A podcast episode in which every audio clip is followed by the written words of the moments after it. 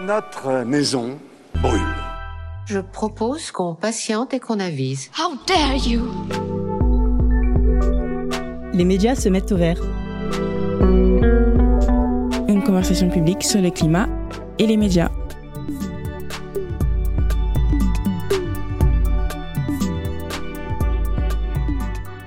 Bonjour, je vous propose de commencer cette seconde conversation publique en vous faisant part d'une expérience récente. Moi qui suis un lecteur impénitent de Philosophie Magazine depuis des années, j'ai été très heureux de découvrir que son dossier publié en octobre 2022 portait sur la sobriété, je cite le titre, Pourquoi est-il si difficile de se modérer? Une question pas évidente puisque la sobriété c'est un idéal austère, un idéal bien éloigné finalement des idées qu'on a pu se faire du futur quand on a été élevé, comme moi, dans le confort et les certitudes des années 80. Dans ce même dossier de Philomag, la rédaction est donc allée chercher quatre témoignages, je cite, pour repartir sur de bonnes bases, loin des mirages du toujours plus.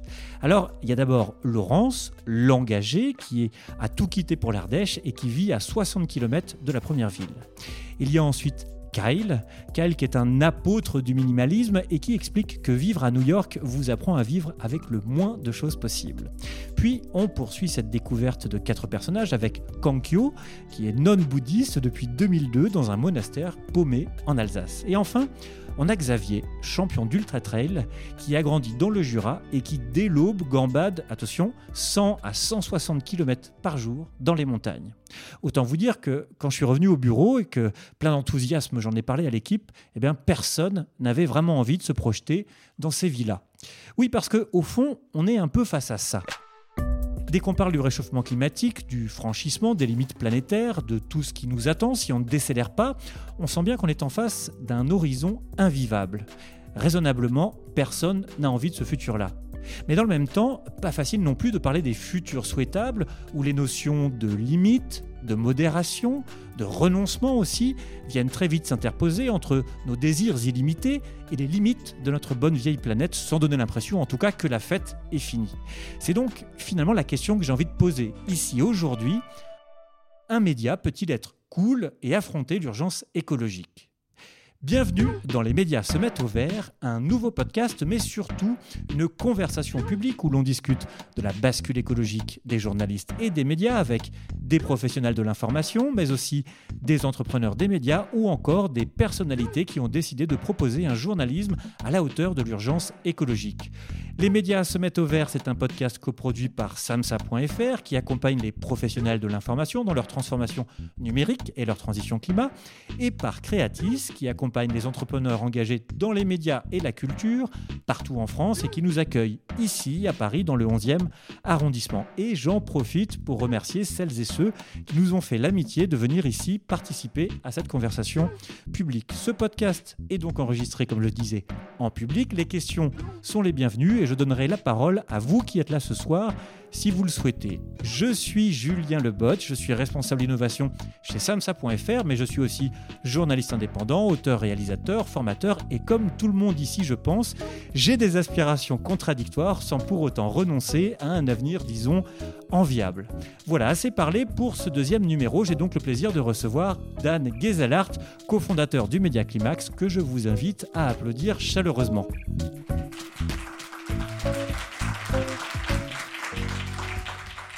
Bonjour Dan. Bonjour Julien. Alors pour la petite histoire, nous avons invité au départ Lorraine Boudard, avec qui tu travailles depuis maintenant quelques années.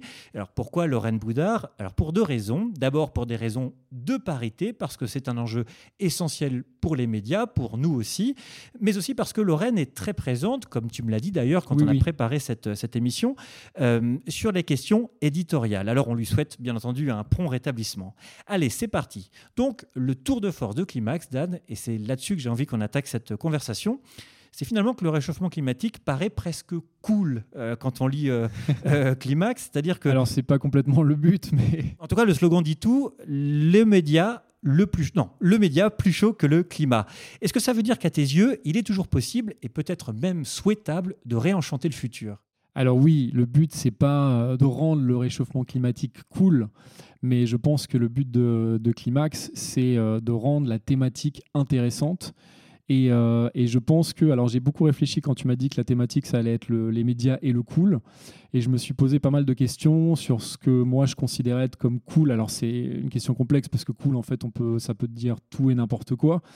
Mais moi, je pense qu'après réflexion, les médias que moi je trouve cool, c'est les médias qui arrivent à embarquer les gens, les lecteurs, au-delà de leur thématique. C'est-à-dire que euh, moi, quand j'étais plus jeune, je me suis retrouvé à être fan de médias, euh, des médias que, que, je consommais. Euh, je pense notamment à MTV, un peu plus tard à Vice, et qui étaient des médias en fait où finalement j'allais y chercher plus que juste l'information qu'ils me proposaient. J'allais y chercher un état d'esprit, un univers. Et je pense que c'est un peu ça qu'on essaye de créer avec, avec Climax. Je ne sais pas si on y arrive, en tout cas on essaye vraiment de créer un univers et pas juste de donner de l'information basique ou de l'analyse, mais vraiment voilà, d'embarquer les gens avec nous. Alors justement, on va parler du ton, de la façon de, faire communauté avec l'audience. Et on va aussi revenir d'ailleurs sur euh, l'histoire de Climax. Peut-être faut-il commencer par expliquer que c'est né sous la forme d'une newsletter. Ça aussi, on va en parler puisque c'est aussi un, support papier. Et justement, on enregistre cette conversation. On est le mardi 25 octobre et euh, vous vous apprêtez avec toute l'équipe à publier donc votre second fanzine papier qui s'intitule Pas de pitié pour les croissants après un premier numéro Apocalypse Pas Now. Alors, Alors euh, c'est le numéro 05 parce qu'on a fait le numéro 0 qui était Apocalypse, Now, Apocalypse Panao, et là c'est le numéro 05. Ça veut dire quoi? Vous cherchez encore la formule magique? Non, pas du tout, mais on s'est juste dit, en fait, c'est vraiment dans l'esprit fanzine, c'est aussi pour ça qu'on l'appelle un fanzine, alors que toi qui l'as vu, je pense qu'on pourrait très bien euh, dire que c'est un magazine, mais parce qu'on a envie de s'approprier aussi cette culture fanzine, cette culture un peu décalée, un peu punk.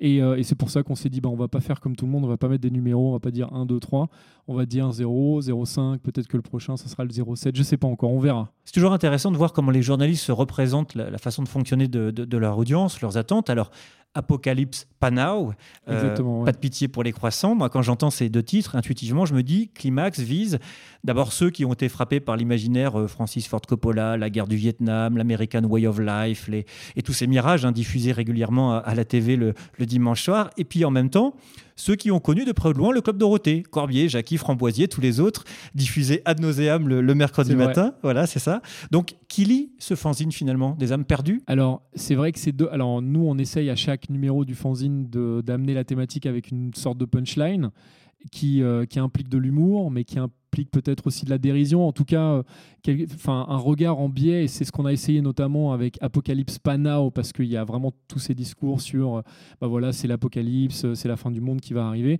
et nous on s'est dit, bah, on reprend cette référence culturelle forte qu'on adore et qui nous a marqué euh, Apocalypse Now, et on la détourne comme tu l'as vu sur la couverture, et on fait tout ça en plus en mettant plein de couleurs, en mettant du violet, du orange, alors que normalement l'écologie est souvent représentée par du vert. Donc là, on s'est dit vraiment, on va essayer de faire complètement l'inverse. Et après, la référence à Pas de pitié pour les croissants, c'est parce qu'on voulait faire un numéro sur la décroissance, et c'est en, discutant avec l'équipe.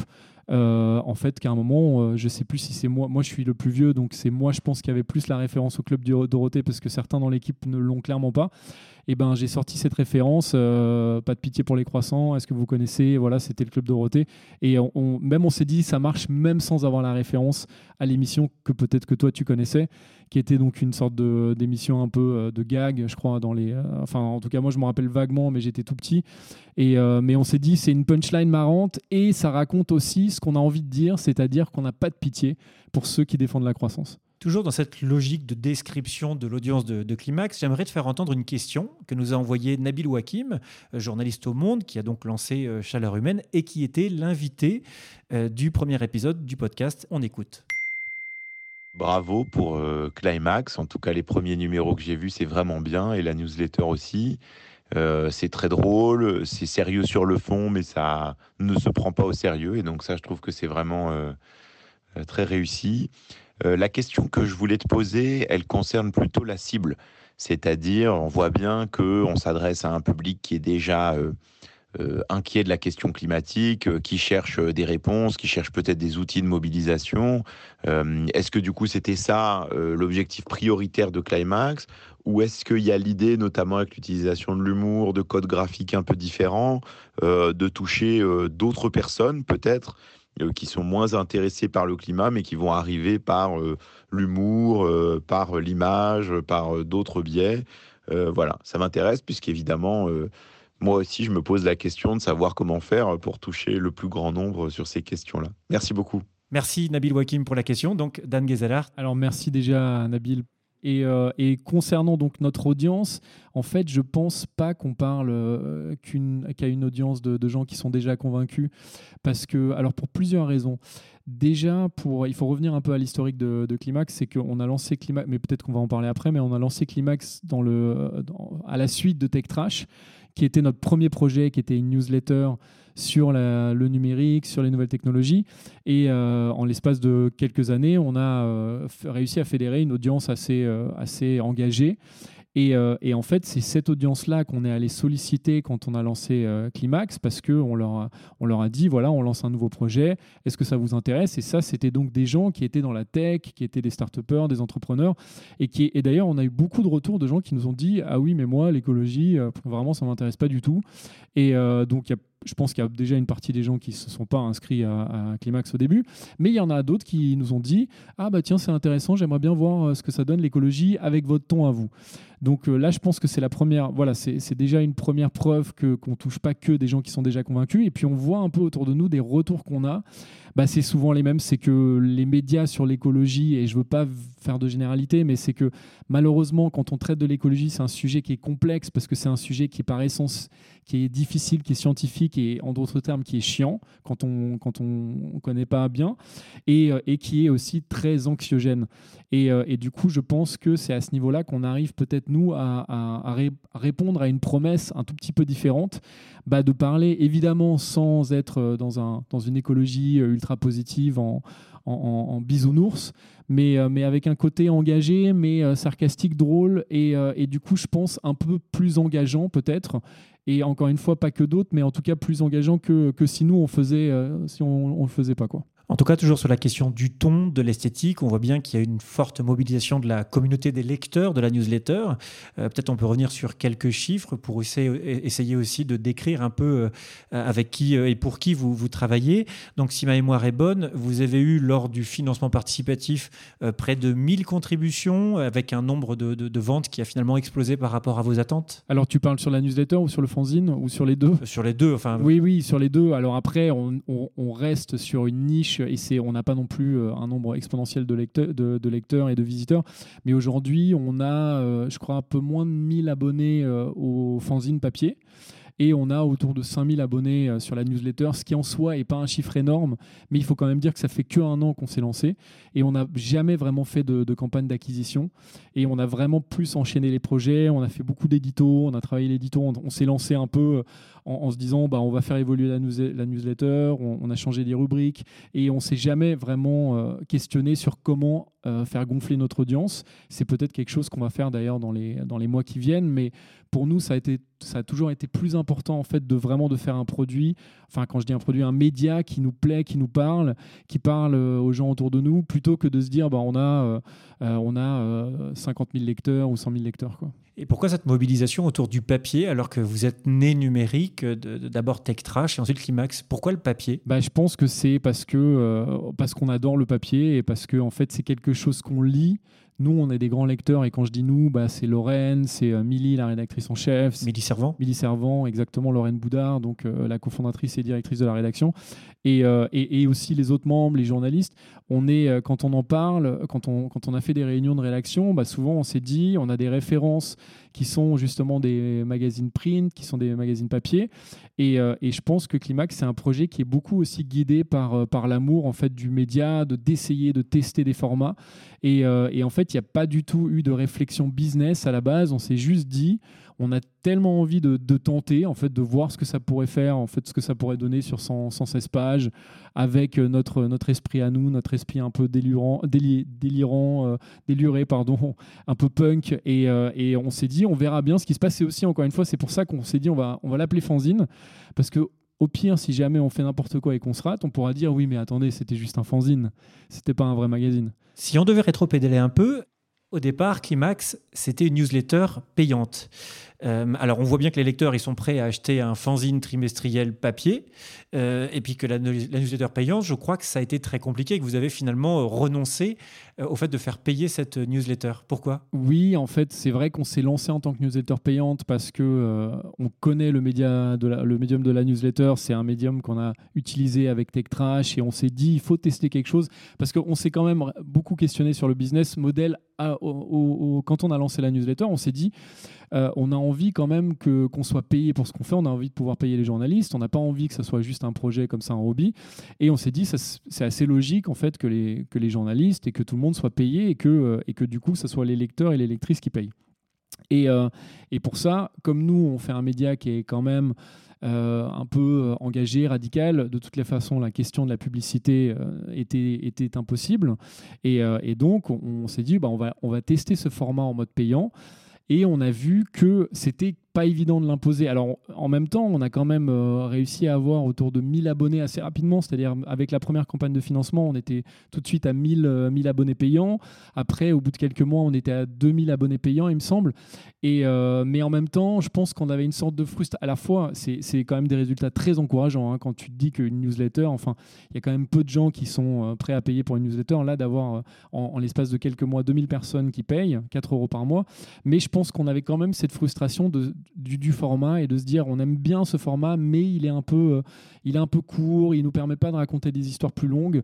Et, euh, et du coup, bah, en réfléchissant à, à, à, lancer donc un format papier en plus, on s'est dit bah, dans la logique en fait, la logique voudrait qu'on fasse payer aux gens le format papier et que du coup bah, on fasse une newsletter peut-être un tout petit peu moins dense toutes les semaines. Alors elle est toujours assez dense, mais elle l'est un peu moins qu'avant.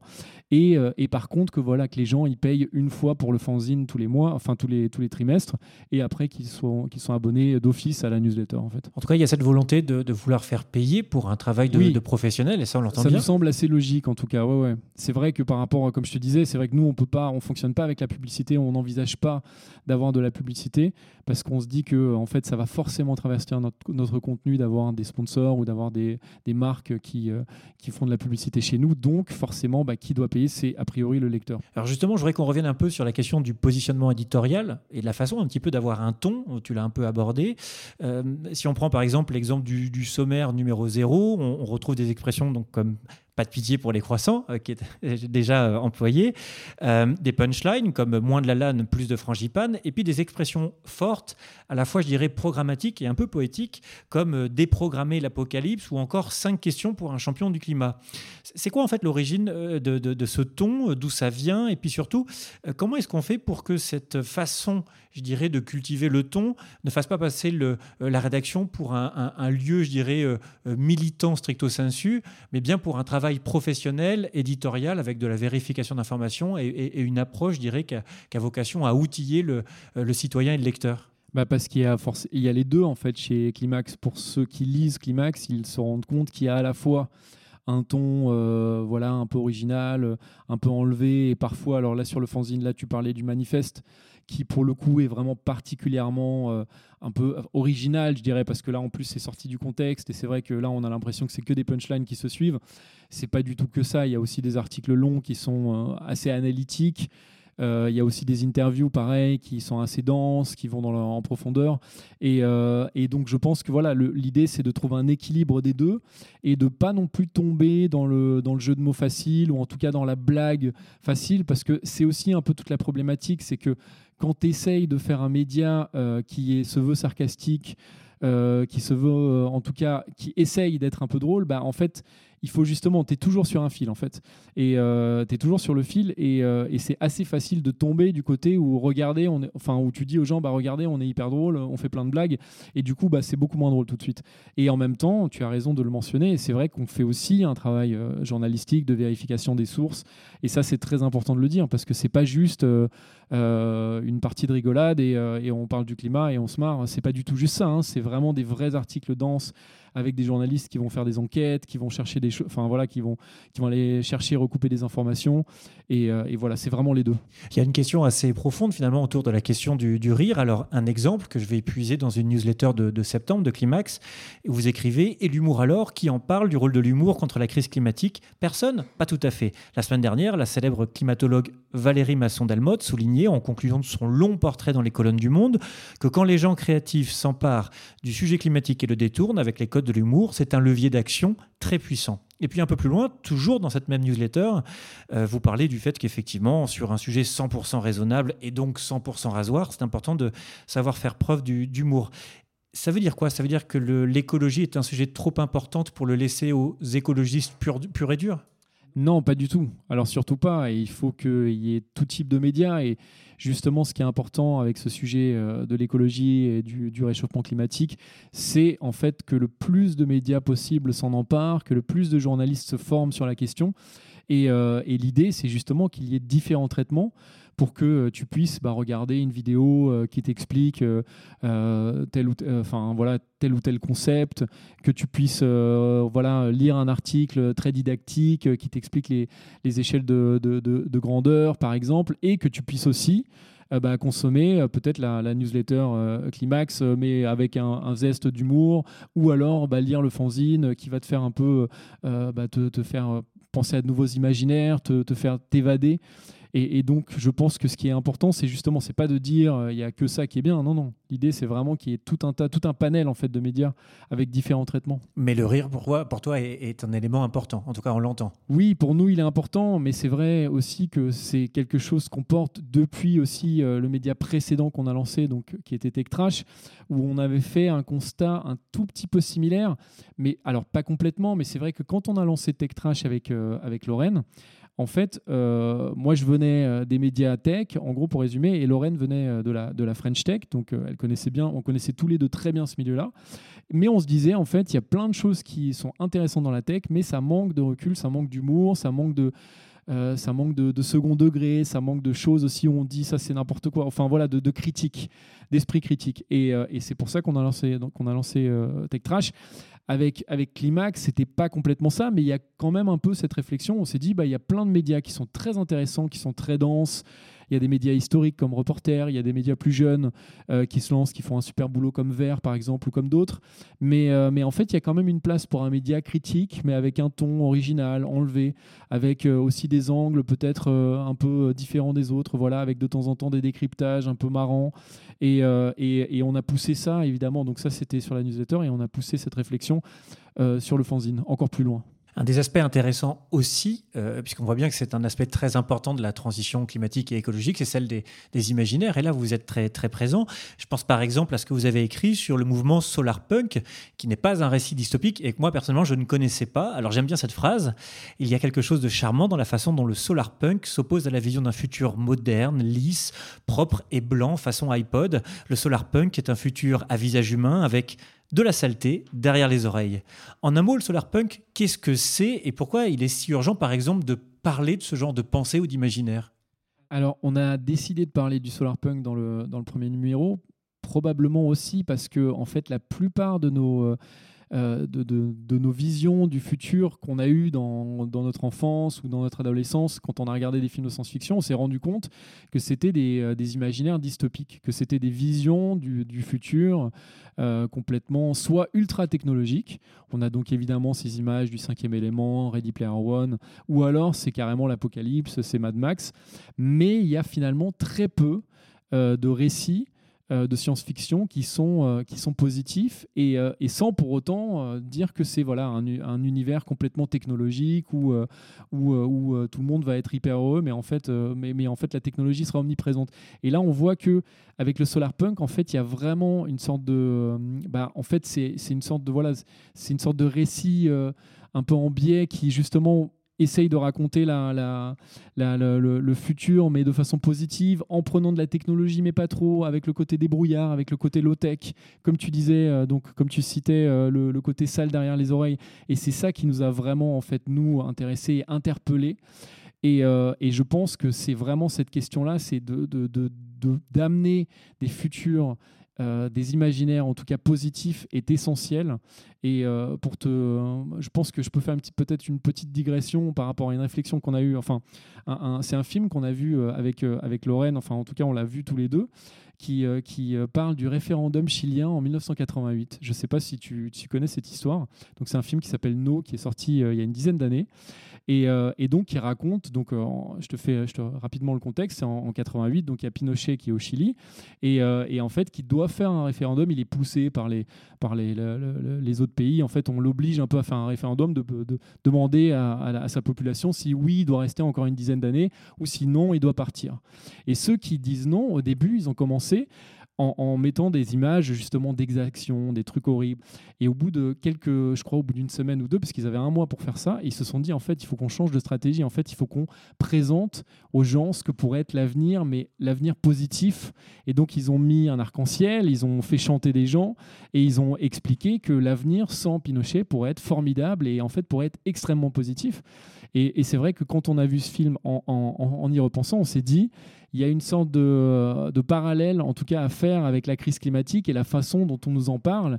En fait, on peut changer, on peut aller vers la sobriété, on peut aller vers la décroissance, et ça va pas être en fait, ça va pas être une, une mauvaise chose, ça va être bien en fait, ça va être, ça va être quelque chose de positif et on vivra mieux, on sera plus heureux.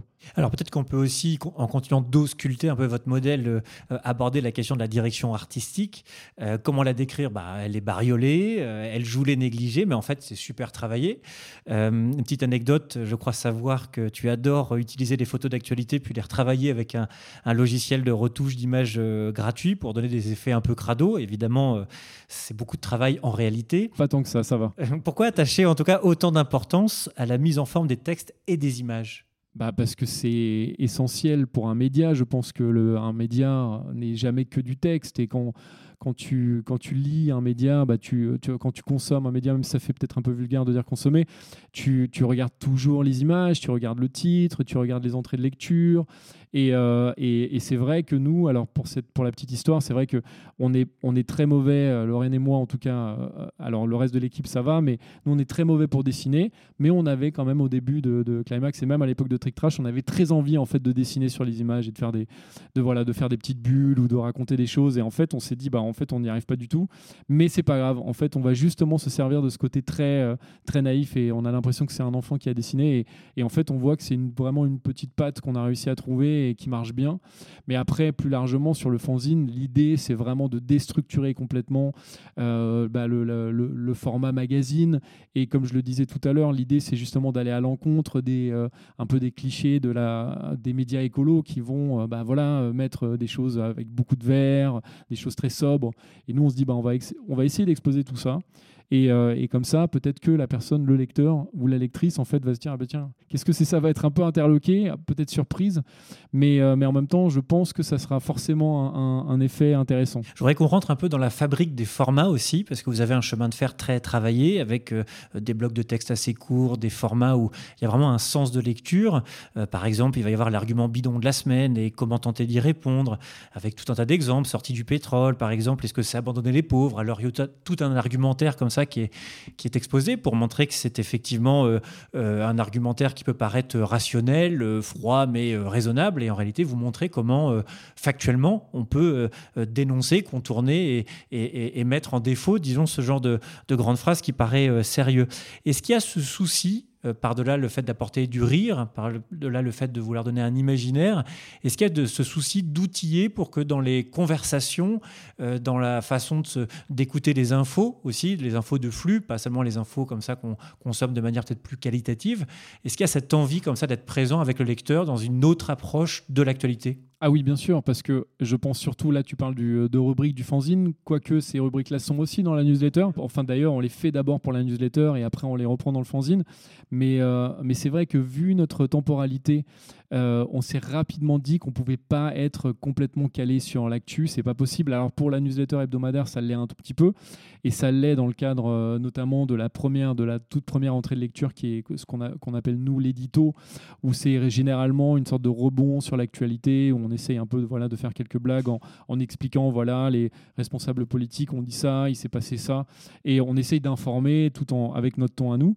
Mais après, on a beaucoup de contenus en fait qui sont décorrélés euh, de l'actualité et encore plus dans le fanzine où c'est un fanzine trimestriel. On sait très bien qu'il sera lu encore dans, quelques mois et d'ailleurs on, veut tout faire pour que justement il puisse être lu encore dans six mois, voire dans un an.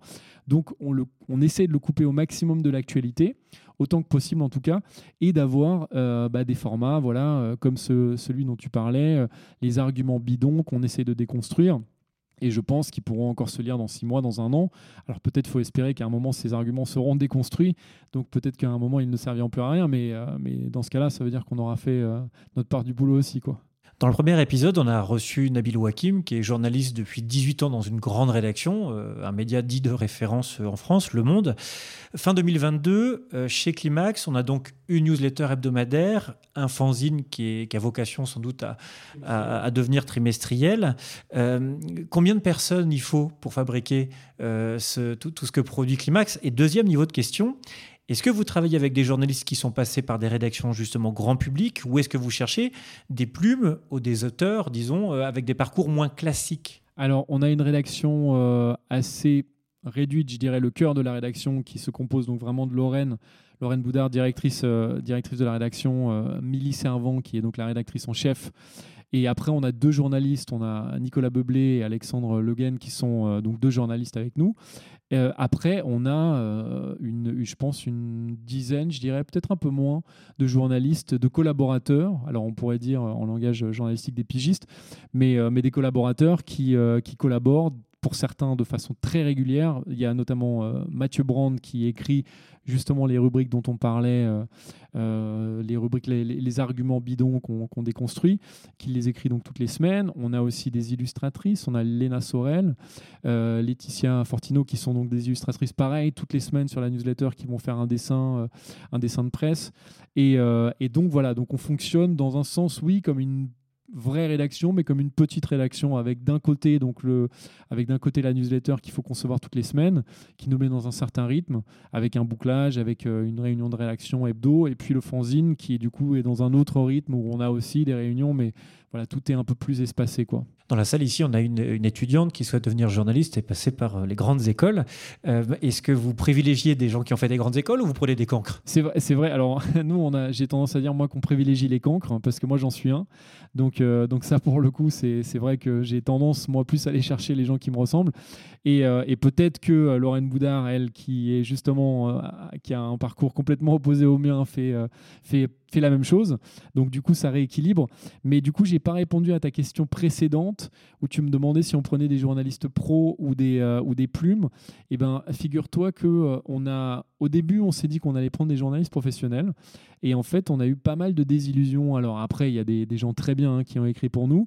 Mais, euh, mais c'est vrai que je pense que les journalistes professionnels avaient plus de mal à réussir à trouver notre ton que les plumes, entre guillemets, les gens qui n'étaient pas du tout journalistes et qui étaient juste en mode euh, bah, tiens, j'ai un boulot, mais j'adore écrire, puis euh, j'aime bien l'écologie, je connais bien, j'ai envie de geeker un peu et d'aller vous trouver des sujets. Et, là, on a eu des, très très bonnes surprises. Et, euh, donc, il y a notamment un jeune homme qui s'appelle Martin et qui d'ailleurs lui-même a une, une, newsletter qui s'appelle Absolument Tout et euh, que je vous invite euh, à aller, euh, aller regarder, à aller lire. Donc inscrivez-vous, c'est absolument tout. c'est sur Substack, il me semble. Et, et, ce jeune homme. C'est éclectique et c'est très, c'est une très bonne newsletter effectivement. Tu, la connais, c'est vrai, ouais, parce qu'elle n'est pas très connue, donc je me suis, je savais pas si tu la connaissais, mais, mais c'est une newsletter voilà très geek et, et qui a vraiment un ton. Et, typiquement, le profil de, de, ce jeune homme est assez intéressant parce que lui, il est absolument pas journaliste, mais, mais par contre, voilà, il, il réfléchit à des, bah, à des articles, à des concepts éditoriaux, à assez forts, je trouve, justement assez décalés et qui sont du coup très cohérents avec nous ce qu'on fait, même si c'est évidemment pas la même chose. Mais quand il a tout de suite compris, par exemple, quand il a commencé à écrire pour nous, on a vraiment, on n'avait quasiment pas à réécrire, alors que des fois on a demandé des articles à des vrais journalistes qui ont la carte de presse, qui ont écrit pour, pour des grandes rédactions et en fait qui écrivaient pas du tout comme nous on le souhaitait, c'est-à-dire qu'ils avaient il ou elle euh, avait un ton très, euh, très convenu, euh, très moi ce que j'appelle un peu un ton journalistique. Alors c'est vrai que dans ma bouche c'est un peu c'est pas forcément un, compliment Mais en même temps, bon. C'est intéressant que tu dis ça. En tout cas, je voudrais qu'on revienne aussi sur justement, par-delà cette question de ton, d'approche, euh, comment Climax en fait est né, je dirais, euh, euh, dans le sillage de, la, de, Tech Trash, qui est donc une newsletter dont le, la baseline, pour ainsi dire, est assez amusante. Sans la liberté de tracher, il n'est point d'éloge flatteur. Évidemment, on entend Beaumarchais et Le Figaro. En tout cas, Tech Trash est né d'une rencontre, si je ne me trompe pas, fin 2017 à Austin, au Texas, dans un festival justement qui avait vocation à, à célébrer les technologies. Lorraine Boudard, qui est donc la directrice actuelle de la rédaction, n'était pas payée à l'époque pour tracher la tech, mais plutôt pour, euh, pour vendre le bullshit, euh, le bullshit pardon, de, la, de la French Tech. Exactement. Et toi, ton parcours est un peu différent puisque tu es plutôt formé aux lettres modernes, tu t'es intéressé à la musique avant de rejoindre la question de la tech, mais avec une approche plutôt geek euh, que critique. Alors que s'est-il passé pour qui est cette approche, je dirais, premier degré de, fascination, de peut-être de, de, de, geekitude, je dirais, de premier degré, pour ensuite s'interroger sur la question du regard qu'on peut avoir vis-à-vis de la place de la technologie dans nos vies et aujourd'hui poser la question de l'écologie et du climat? Oui, c'est vrai, c'est intéressant que tu me poses cette question parce que je me suis jamais, euh, enfin, je me suis jamais questionné tant que ça sur mon rapport à la technologie, en tout cas sur la façon dont ça a évolué. Pour moi, ça a évolué de façon assez naturelle. C'est-à-dire que j'étais plus jeune et c'est vrai que je prenais un peu ce qu'on me donnait, c'est-à-dire que je voyais une pub pour l'iPhone. Enfin voilà, quand l'iPhone est sorti, j'étais comme un fou et, et je, je, trouvais ça génial. J'avais, je crois, acheté la biographie de Steve Jobs. Enfin voilà, en tout cas, j'étais vraiment un très bon client pour le storytelling de la Silicon Valley. Euh, qui, euh, en tout cas, voilà, pour moi, c'était euh, bah, tout ça, c'était génial. Je voulais être comme ces, ces gens-là et je me suis dit, bah voilà, c'est les c'est les, entrepreneurs les plus géniaux qui vont sauver le monde. Et, d'ailleurs, c'était le storytelling voilà, de, la, de la Silicon Valley et de, et de Zuckerberg, d'Elon Musk et tout ça à l'époque. Ça l'est encore aujourd'hui, mais c'est un peu plus compliqué pour eux.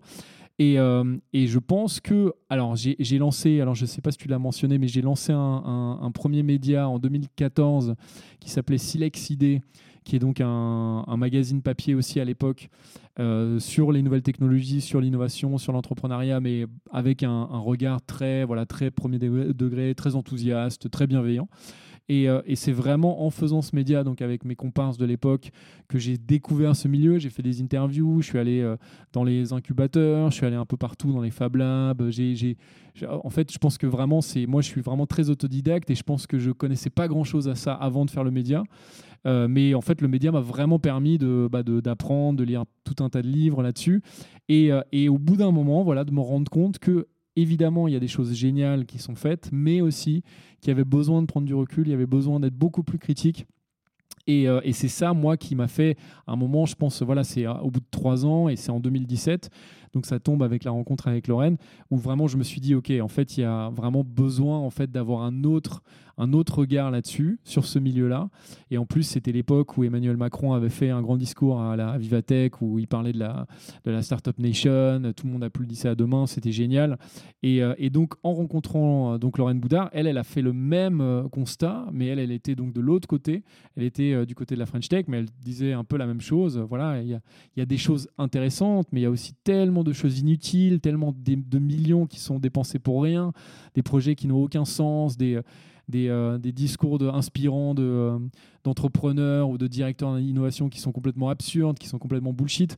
Et, euh, c'est vrai que donc là, on, a créé TechTrash par rapport à ça. Et après, je fais le lien avec l'écologie. On a tiré un peu le fil du bullshit. Et on s'est rendu compte, quelques années plus tard, donc en 2019-2020, qu'en fait, le bullshit était moins sur le numérique et moins sur le digital. Et de plus en plus, sur, euh, bah, sur le côté for good, parce qu'il y avait toute cette vague de tech for good, je ne sais pas si tu te rappelles. Si, si, si. Euh. Des startups qui d'un coup, en fait, euh, bah, disaient bah non, mais nous, on scale, mais par contre, on scale for good. Quoi. Et c'est marrant parce que d'ailleurs, vous avez une expression dans un de vos, de vos livres que vous avez co-signé, Les possédés, avec Lorraine Boudard, vous avez une expression que ça, pour blitz scaler correctement, inutile d'être le premier, nul besoin non plus d'être le meilleur, il suffit d'être le plus balèque de la pande. Voilà. Et donc, il y a ce sens de la paraphrase, justement, des, des fameux slogans de la tech. On même penser à Zuckerberg avec son Move Fast and Break Things. En tout cas, on, sent qu'il y a cette envie de revitaliser le débat public, euh, à la fois sur la question de l'approche critique de la tech et donc de l'écologie, en, enlevant, euh, je dirais, euh, toute cette patine de relations publiques qui nous empêche de voir clair sur les enjeux pour nos sociétés. Oui, je pense. Et en tout cas, c'est vrai que, bah, pour en revenir à ce que je disais, c'est vrai que nous, on a, de façon assez naturelle, on est venu à l'écologie, à la fois sur le plan vraiment professionnel, parce qu'en fait, on, évidemment, en tant que citoyen, c'est des questions euh, se, on, se questionnait, on s'interrogeait. Et, euh, et d'ailleurs, je crois que 2019, c'est une année un peu charnière où il y a eu vraiment une sorte de prise de conscience généralisée. Et, moi, j'ai vraiment l'impression que, euh, que j'étais un peu parmi les derniers dans un sens, parce que quand je parle aujourd'hui avec des confrères bah, qui sont journalistes écologie depuis déjà quelques années, en fait, ils ont été sensibilisés beaucoup plus tôt à ça. Moi, je fais un peu partie des retardataires parce que voilà, j'ai été un peu sensibilisé comme tout le monde. En tout cas, je me, suis rendu compte de l'urgence dans ces années années-là, en 2018-2019. Et euh, sur le plan donc, professionnel, comme on avait fait Tech Trash et, qu'on s'est dit, bah, en fait, maintenant, il y a plein de, bullshit qui est sur l'écologie. En fait, pourquoi est-ce qu'on ne déclinerait pas finalement notre média euh, Tech Trash en un média sur l'écologie, mais avec le même traitement, avec le même ton, avec le même côté sarcastique, et en même temps d'aller chercher vraiment des infos, de raconter des histoires. Euh, on a par exemple dans Tech Trash une rubrique qui s'appelle le, alors c'est pas le meilleur pour la fin parce que le meilleur pour la fin c'est dans Climax mais je sais pas si tu vois la dernière rubrique qu'on a dans Tech Trash c'est toujours une sorte de coup dans le rétro en fait où on, où on parle d'un fait qui, qui date et euh, en fait on prend voilà c'est au moins un truc intéressant voilà parce qu'en fait il y a tout un tas de trucs qu'on critique et puis on dit euh, tiens là il y a au moins un truc intéressant. Oui, oui c'est une approche critique et non pas technophobe Exactement. avec ce regard sur l'histoire. Et aussi avec des références historiques euh, avec des références culturelles intéressantes. On essaie des fois de sortir de juste de la tech pour la tech et d'amener en fait d'autres choses d'autres sujets. Et, je pense aussi, c'est ce qui fait le succès de Tech Trash. En tout cas, c'est ce que plein de lecteurs nous disent, parce qu'il y a plein de lecteurs qui nous disent, en fait, vous parlez pas de tech, vous parlez de la société par le, par le prisme du numérique. Mais le numérique, c'est quoi aujourd'hui? C'est tout, en fait. Tout, enfin, tout ce qui nous entoure, c'est, enfin, tous les, les outils numériques qu'on utilise, tout ça. Donc, en fait, on peut parler de tout. Et c'est ça qui est génial. Et l'écologie, c'est un petit peu ça aussi, dans un sens. Je pense que c'est important de prendre le temps aussi de faire un petit détour, euh, parce que l'heure tourne et qu'on va écouter une question à venir justement sur euh, votre traitement de ces questions-là. Euh, tu es devenu aussi un professionnel de la newsletter éditorialisée, parce que pour être libre ou de tracher euh, ou, comme tu dis, la tech ou euh, de, couvrir les enjeux climatiques. Vous avez créé, donc avec Lorraine Boudard, Courriel, euh, qui est donc un studio de newsletter éditorialisé. Courriel, comment ça marche Combien de personnes Combien de divisions Et surtout, dans quelle mesure est-ce que c'est le levier qui vous permet d'être libre? Alors, Courriel, c'est c'est un projet qui est né de demandes qu'on a reçues quand on faisait Tech Trash, en fait, régulièrement, on avait, alors pas tout au début, mais au bout d'un moment, quand, la newsletter a pris et, euh, et qu'on a commencé à avoir 10, 15 000, 20 000 abonnés, euh, en fait, régulièrement, on recevait des, messages de gens qui nous disaient bah, en fait, moi, je lis aucune newsletter, je lis juste Tech Trash. Je ne sais pas comment vous faites, vous avez une, une secret sauce, enfin, vous avez un truc euh, différent des autres. Expliquez-moi, moi, j'aimerais bien faire ma newsletter. Je suis un tel de telle boîte, je peux vous payer. Voilà. On a eu beaucoup de demandes comme ça, et à un moment, on se disait bah, en fait, est-ce que ça serait pas une façon pour nous de financer Tech Trash, qui en plus est, gratuit, pour le coup, qui vraiment est parti parce que c'était un projet passion à la base et, et qu'on n'a pas réfléchi comme un projet monétisé. Et, euh, donc, on s'est dit, euh, bah, en fait, il faudrait se structurer. Et, euh, et, en plus, on avait vu quelques années auparavant les studios, de podcast qui s'étaient lancés. Donc, on s'est dit, bah, en fait, il faut qu'on fasse un studio de newsletter. Et donc, c'est en début 2020, il me semble, qu'on a lancé Courriel. Et, mais toujours avec ce, avec ce en tout cas ce prérequis de, se dire bah, en fait on fait que des projets qui nous intéressent. On fait pas de projet marketing pas de projet à la con. Euh, c'est, enfin ce que je veux dire c'est vraiment il y a des gens qui sont venus nous voir en nous disant on a cette newsletter on aimerait bien passer de 20 000 à 50 000 abonnés euh, et en fait c'est pas ça qui nous intéresse. Ce qui nous intéresse c'est des gens qui viennent nous voir et nous, disent euh, on, aimerait parler de tel sujet parce que c'est le sujet dans lequel on, est actif, c'est voilà, on, est dans tel secteur. Qu'est-ce qu'on peut raconter d'intéressant dans ce, dans ce secteur-là, sur cette thématique-là? Et ça, ça nous intéresse. C'est vraiment le côté édito et pas du tout le côté marketing. Quoi. Et alors justement, on reviendra sur cette interaction entre l'édito, l'aspect entrepreneurial, parfois les limites. Mais j'aurais juste qu'on écoute une question que nous a envoyée euh, Jean Abiatessi, qui est donc le fondateur de Bulletin.fr, un média curieux, optimiste, gourmand aussi, et puis grand mamamouchi des infolettes, comme je l'appelle souvent. Qui oui, qui est l'un des grands experts de la newsletter en France. C'est ça, on l'écoute.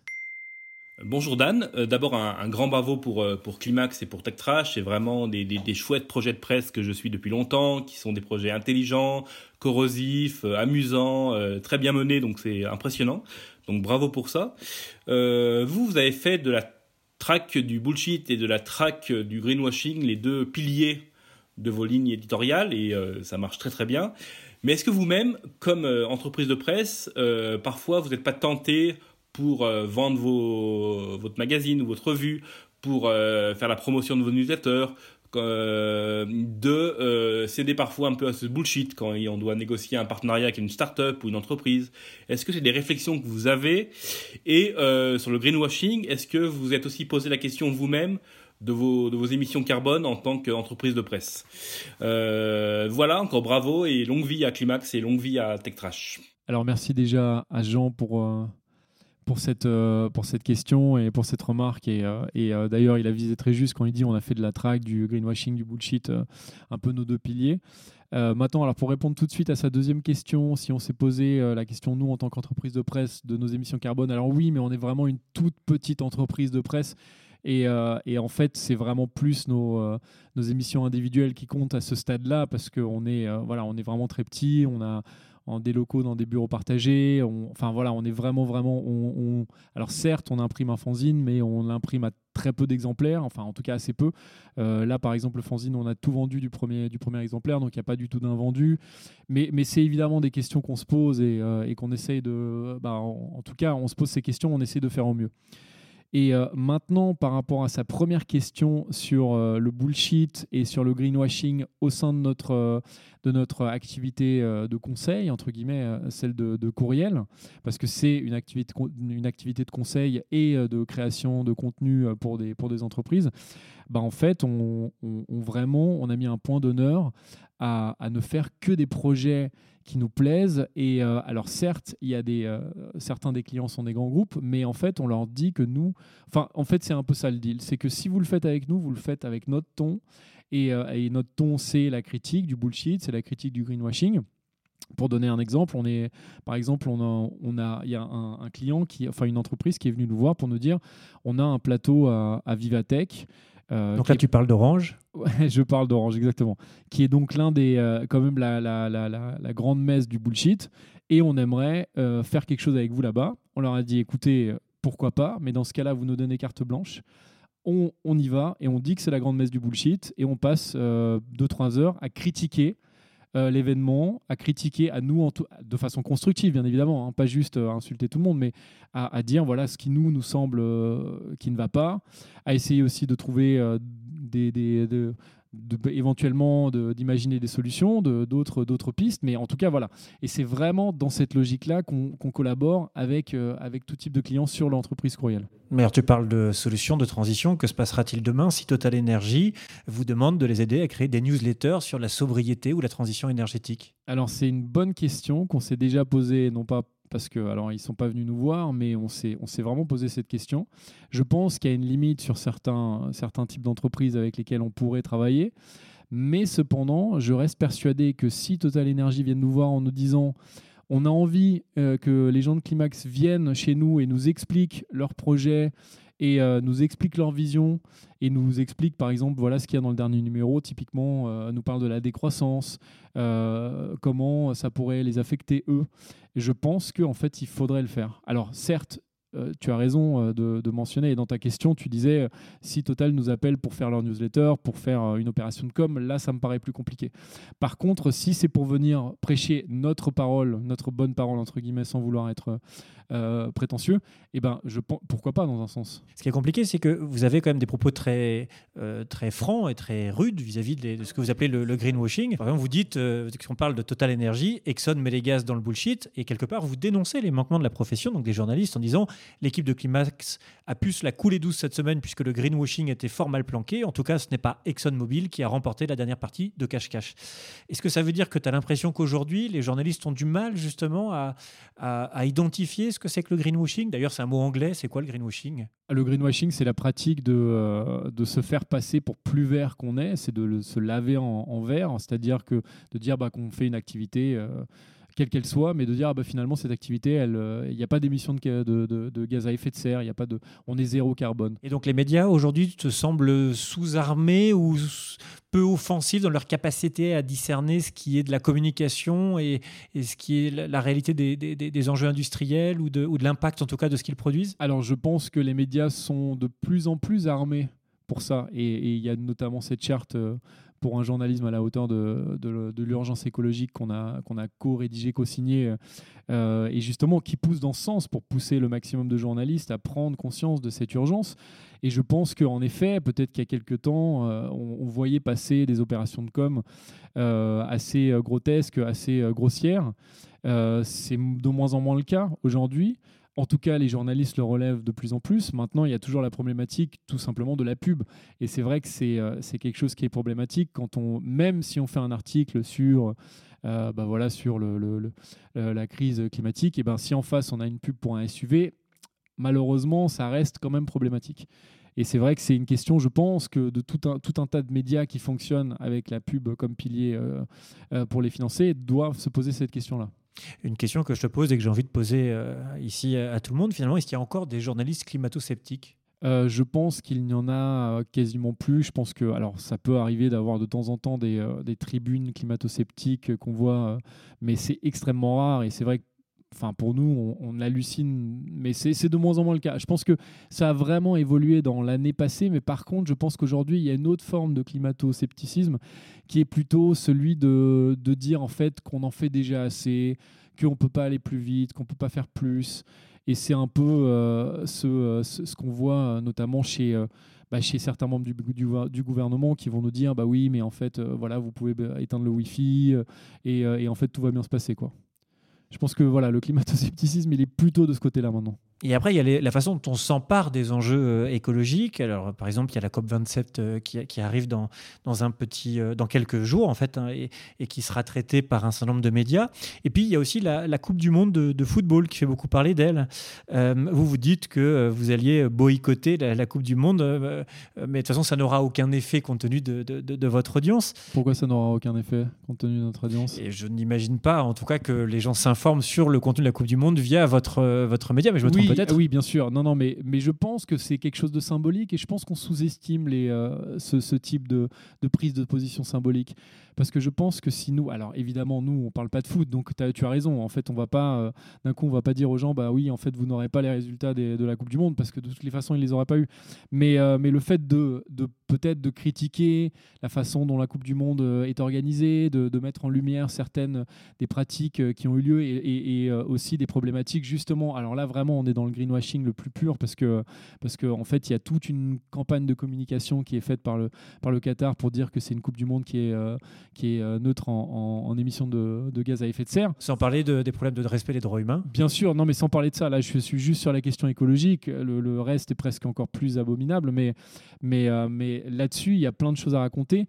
Mais je pense quand même que si nous, même si on est évidemment tout petit, je pense que si nous on se positionne et qu'on dit bah écoutez, mais mais avec notre ton et avec notre avec notre, euh, notre touche à nous, on dit bah en fait nous on va, on va boycotter la Coupe du Monde, mais on va le faire à notre sauce, on va le faire de façon euh, bah, typiquement là, euh, par exemple pour la soirée de lancement de, du, du, nouveau numéro là, on a un atelier où on va pouvoir en fait un atelier DIY où on va pouvoir se confectionner une petite télécommande universelle. Donc c'est le do it yourself. Voilà, et do it yourself pardon, ouais. On va pouvoir se confectionner une télécommande universelle pour aller éteindre des télévisions peut-être dans les bars de façon discrète et donc peut-être voilà pour, euh, pour boycotter la Coupe du Monde, mais un peu sur le ton aussi de la rigolade et du côté un peu sabotage, mais, mais drôle, pas méchant non plus, je trouve. Et, euh, ça, je trouve ça correspond bien à Climax. Et encore une fois, je pense que les actions symboliques sont très, sont très importantes parce que justement, le fait que nous, on dise ça, bah, peut-être qu'il y a des gens qui vont juste se, réveiller et se dire Ah oui, mais c'est vrai, en fait, ils n'ont ils ont pas tort. En plus, tiens, ça, je, peux boycotter, je peux boycotter la Coupe du Monde de façon drôle. Bah, tiens, ça va me, ça va me chauffer. Avant d'ouvrir la question peut-être au, public euh, ici présent, euh, une dernière question, mais qui est importante, je crois, euh, c'est de voir quelles sont les sources d'inspiration des différents journalistes, des rédactions qui sont en train de, se positionner de plus en plus clairement et de trouver des façons d'intégrer de part en part l'enjeu écologique et pas seulement climatique.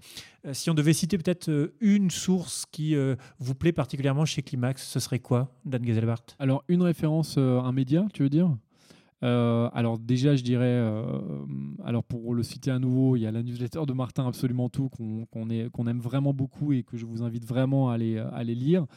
Après, de façon très euh, un peu un peu cliché, mais c'est, je pense, le Canard enchaîné, c'est l'une de nos sources de référence, en tout cas. L'une de nos références, pardon, c'est évidemment le canard, parce que quand on a lancé le projet Tech Trash, à la base, déjà, on, s'était toujours dit un peu, bah, en fait, on aime bien leur ton, on aime bien la façon dont ils font euh, certains types de rubriques, parce qu'on a aussi, euh, comme tu le sais, on a des, newsletters qui sont très rubriqués. Et il y a certaines rubriques qu'on a un tout petit peu, alors je dirais pas piquées, mais qui ont été en tout cas inspirées de, certaines rubriques du canard. Et, euh, et, mais après, sinon, dans les médias écolos, il y a un média qu'on aime beaucoup, c'est Heated. Il me semble que. Qui est une newsletter. Qui est une newsletter, exactement. C'est une newsletter, mais c'est aussi un site. Euh, c'est une newsletter qui est faite par une américaine qui s'appelle Emily Atkin. Et il me semble que euh, Nabil en avait parlé aussi. Et, et c'est une newsletter, enfin un média qui est très militant et justement qui prend la, problématique de la crise climatique par le par l'angle militant en disant voilà bah moi j'en ai marre en fait de, pouvoir enfin voilà de subir ça. Et j'ai plus envie de subir, donc je vais gueuler, je vais gueuler contre ceux qui font du greenwashing, je vais gueuler contre les politiques, et c'est finalement très engageant. En fait, c'est euh, quand on lit ça, on, est un peu galvanisé parce que parce qu'elle a un côté très badass, et euh, en plus elle interpelle euh, sur Twitter, euh, les, directeurs, les, patrons, les, politiques. Euh, et, en fait, il y a un côté très badass et un côté un peu super-héros, super-héroïne du climat et que, qui, est très, qui est très cool. Et ça me fait du coup aussi penser à un autre média qui nous inspire et qu'on aime bien, c'est Bon Pote je pense que la plupart des gens connaissent, en tout cas la, plupart des, auditeurs, parce que c'est un des médias référents sur l'écologie en France. Euh, et, qui a aussi un côté badass parce que lui aussi c'est un, journaliste blogueur qui a ce côté où il va alors il a tout un tas d'articles qu'il publie où il décrit enfin il, déconstruit tout un tas de choses il explique il analyse des concepts et euh, mais aussi il va sur les réseaux sociaux et il va interpeller euh, les politiques les, les, patrons d'entreprise et, je pense que voilà pareil il y a un côté un peu où on se dit waouh c'est cool c'est bien que tu parles de Bon Pote parce qu'il fait partie des invités que, que, nous aurons, en tout cas on l'espère ici, dans euh, Les médias se, mettent au vert. Euh, est-ce qu'il y a des questions dans la salle? On peut faire tourner le, micro. Je vous en prie, je vous laisse juste vous présenter en un mot et puis poser votre question à Dan. Bonsoir et merci pour cet échange et le podcast en règle générale. Euh, je lisais l'autre jour qu'un tiers des Français trouvent que le traitement médiatique de la crise climatique est anxiogène. Euh, et catastrophiste, est-ce qu'il ne serait pas un moyen, par son traitement un peu comique, de, toucher ces personnes-là? Euh, Est-ce que c'est un objectif de long terme? Si c'est le cas, est-ce que vous avez réfléchi aux moyens de s'adresser à ce public-là, de toucher ce public-là? Et est-ce que le modèle économique engagé ne serait pas un frein finalement à l'agrandissement de Climax pour toucher toujours ce public-là évidemment, euh, Climax, on a envie d'avoir tout un tas de lecteurs. Et, si on peut avoir demain 50 000 lecteurs et, qu'on imprime 50 000 euh, fanzines ou qu'on a 50 000 abonnés à la newsletter, on serait ravis. S'il y a autant de lecteurs aussi. Mais, euh, bah, ça, me ramène à ce que j'ai dit tout à l'heure c'est que quand on a lancé Climax, on s'est rapidement dit que bah, souvent ces sujets-là étaient traités euh, soit de façon anxiogène, soit euh, bah, de façon pas hyper euh, engageante et souvent que c'était un peu chiant. Moi, j'ai toujours un peu ce, ce, truc de me dire, je sais que si je regarde une vidéo, même une vidéo super bien, bien explicative sur le, le, climat ou une interview d'un expert, si je regarde ça le soir avant de m'endormir, a priori, je vais passer une mauvaise nuit parce que euh, je vais commencer à tergiverser et à me dire waouh, en fait, qu'est-ce qui se passe quoi? Je vais être très très éco-anxieux, même si je déteste le terme pour le coup. Mais euh, et je pense que pour le coup, euh, notre promesse avec Climax, oui, elle, elle va un peu bah, justement dans l'autre sens, parce que l'idée c'est justement de présenter et de proposer, en tout cas de donner des pistes d'avenir de, désirable. Et ça me ramène à l'exemple que je donnais sur le référendum chilien, où justement bah, le fait de dire en fait que bah, c'est la merde, ça se passe mal, bah, il faut évidemment le faire, mais après, ça peut aussi être démobilisateur. Et en fait, ce qui est mobilisateur, justement, c'est euh, de dire en fait, ok, il y a ça, c'est grave, mais en fait, tous ensemble, on peut aller dans cette direction, et en fait, ça va être cool ça va être bien et vous inquiétez pas, ça va pas être de la contrainte comme on nous dit, ça va pas être euh, le, truc terrible qu'on essaie de nous vendre. Euh, en fait, ça va être justement plus de bien-être et, plus voilà et, justement ça va être mieux bah, du coup, est-ce que vous avez réfléchi aux moyens de s'adresser à celui qui est plus large? Je pense que la newsletter gratuite en fait partie parce que c'est un média auquel on s'abonne facilement et auquel on est facilement accès. Mais comment toucher ces personnes-là qui ne sont pas forcément familières de tous ces médias-là? Bah, Je pense que ça va venir petit à petit parce que euh, je pense qu'on a une croissance. Alors pour le coup, on a une croissance, même si on parle de décroissance, mais euh, euh, quand même, une, enfin en tout cas, le, le, nombre de lecteurs évolue, évolue pas mal parce que là, entre le premier et le deuxième numéro, on a quasiment doublé le tirage.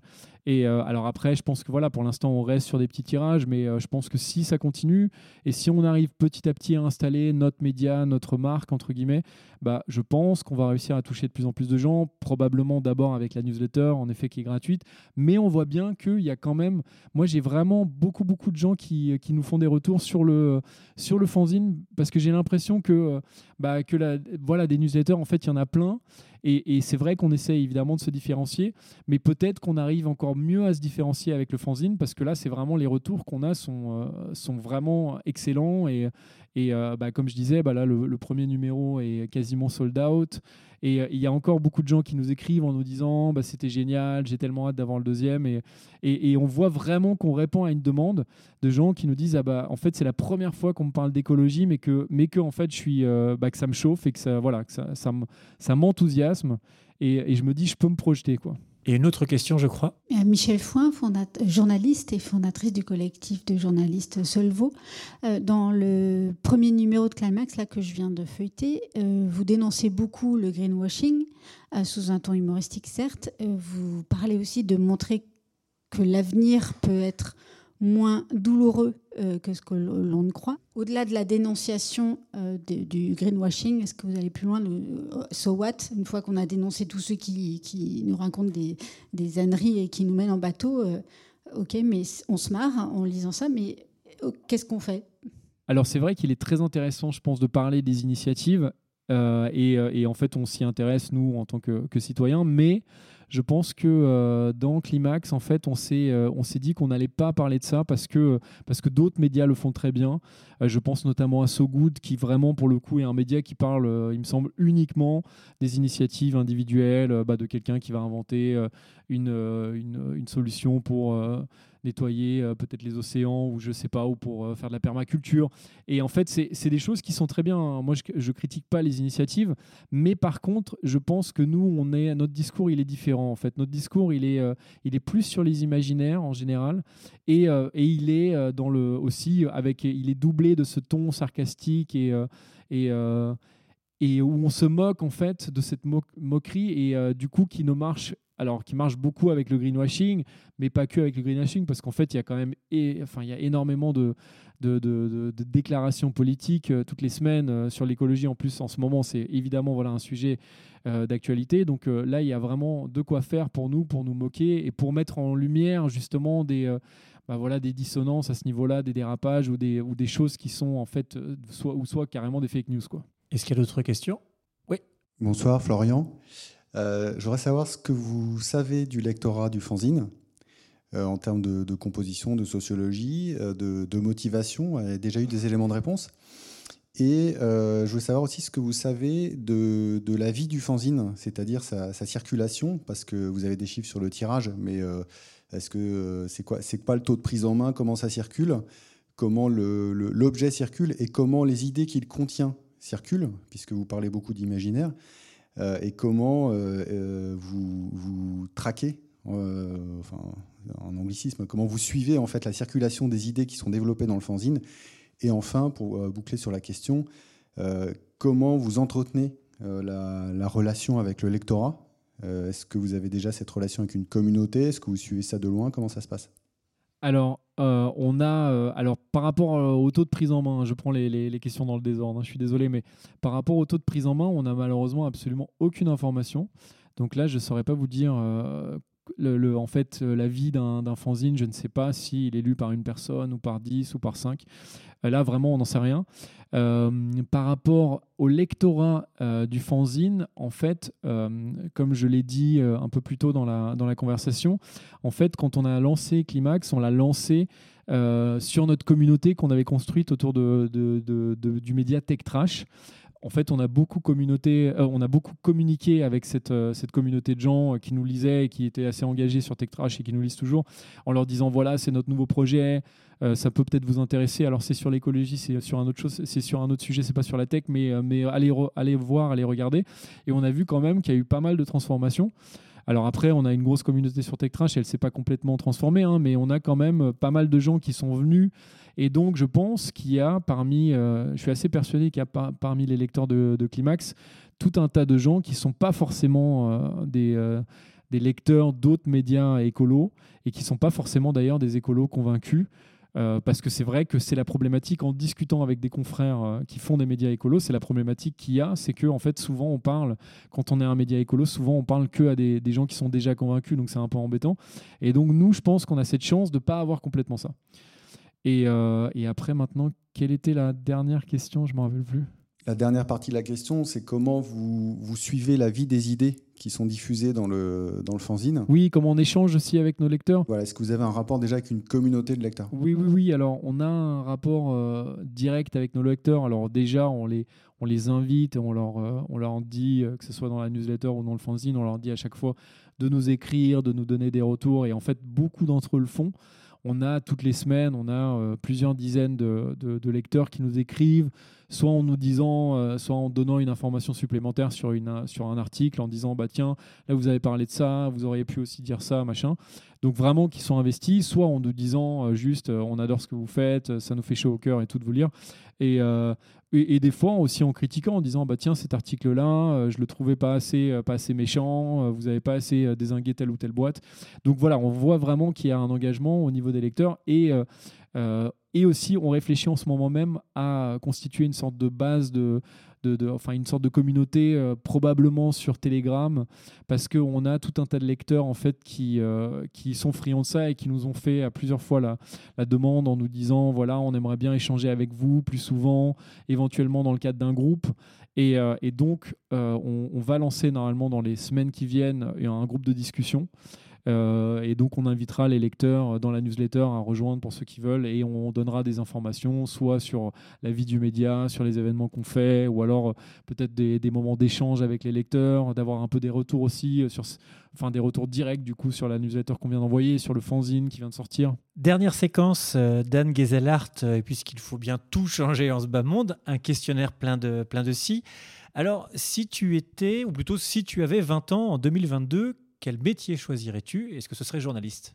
Je pense pas que ça serait journaliste, mais euh, je pense que ça serait un métier. Ça va faire très cliché hein, de dire ça. Ça fait vraiment le l'écolo euh, urbain euh, qui, veut retourner à la terre. Ce serait probablement un métier manuel.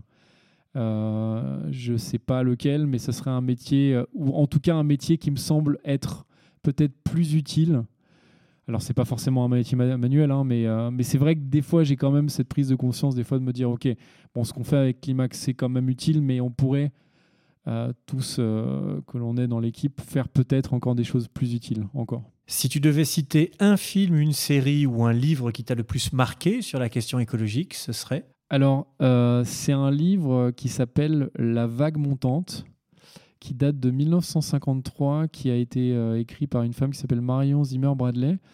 Et euh, en fait, c'est pas un, livre vraiment en tant que tel sur l'écologie, mais c'est un livre de science-fiction. C'est euh, une, nouvelle de science-fiction qui raconte, en fait, si je peux, résumer en, deux, en, deux, en deux mots, en gros, qui raconte voilà l'histoire d'une une, bande d'astronautes en fait, enfin d'humains qui partent dans l'espace et pendant des dizaines d'années et quand ils reviennent en fait avec le avec le, enfin, il s'est passé, sans rentrer dans les détails, il s'est passé plus de temps sur Terre que eux de, quand ils étaient dans l'espace. Donc ils reviennent plusieurs centaines d'années plus tard. Et en fait, ils se disent mais c'est génial, on va découvrir un monde hyper technologique avec les dernières enfin voilà qui va être complètement avec des lumières partout des voitures volantes euh, tout un tas de choses euh, hyper tech euh, et géniales enfin selon eux et en fait ils découvrent une planète enfin qui est quasiment alors pas complètement en tout cas c'est comme ça qu'ils ont l'impression et qui est revenu un peu à l'âge de pierre ou en tout cas avec des petits villages et des gens qui font voilà qui sont agriculteurs et quand ils discutent, ils commencent à discuter avec les gens, bah en fait, ils leur disent, mais en fait, euh, à l'époque, vous étiez des barbares, nous, on est revenus à la vraie vie. Et pourtant, ces gens-là n'ont pas laissé euh, tomber la tech parce qu'à un moment, il y a un de ces, euh, explorateurs de l'espace qui, qui, tombe malade et là, ils sortent d'une caverne, ils sortent un, une sorte d'objet hyper, technologique, hyper avancé pour le guérir en quelques instants. Et en fait, je trouve que ce, ce roman de, de science-fiction, cette nouvelle, en fait, est assez parlante de notre facile. Enfin, en tout cas, elle est, moi j'ai trouvé ça assez incroyable de me dire qu'elle a été écrite en 1953, alors qu'elle pourrait euh, être écrite aujourd'hui et euh, avoir été écrite aujourd'hui. Et, euh, et, en tout cas, c'est vraiment intéressant de voir que comment ça met en lumière notre fascination du progrès et notre, ce lien entre le progrès et le, le progrès technologique et le, et le, et le progrès du, bah, de l'humanité. Si tu devais nommer une personnalité pour son rôle dans la prise de conscience écologique, je dirais, je dirais bon pote, parce que c'est en plus quelqu'un que j'aime bien euh, personnellement. Ce qui veut dire sans doute que ce serait la personne que tu aimerais inviter à ce micro alors. Exactement, voilà. Merci Dan Gezelhardt d'avoir accepté de venir participer à cette conversation publique. Nous allons pouvoir poursuivre cet échange de manière informelle autour d'un verre. C'était donc Les médias se mettent au vert, une conversation publique où l'on discute de la bascule écologique des journalistes et des médias, un podcast coproduit par samsa.fr qui accompagne les professionnels de l'information dans leur transition numérique et dans leur transition climat, et par Creatis qui accompagne les entrepreneurs engagés dans les médias et la culture partout en France et qui nous a accueillis ici à Paris dans le 11e arrondissement. Si vous avez des questions, des suggestions, écrivez-nous. Les médias se mettent au vert at samsa.fr. Si vous avez aimé partager cet épisode, on se retrouve quoi qu'il arrive le mois prochain. D'ici là, vous pouvez nous suivre sur les réseaux sociaux de samsa.fr et de Creatis. Et surtout, aidez-nous à faire connaître ce podcast en mettant 5 étoiles, des commentaires. Voilà, en tout cas, merci de nous avoir écoutés jusque-là. Merci à Sylvain Pinault qui a réalisé cet épisode. Merci à toute l'équipe de samsa.fr et de Creatis. Merci au public et merci aux auditeurs. À bientôt. Merci Dan. Merci beaucoup.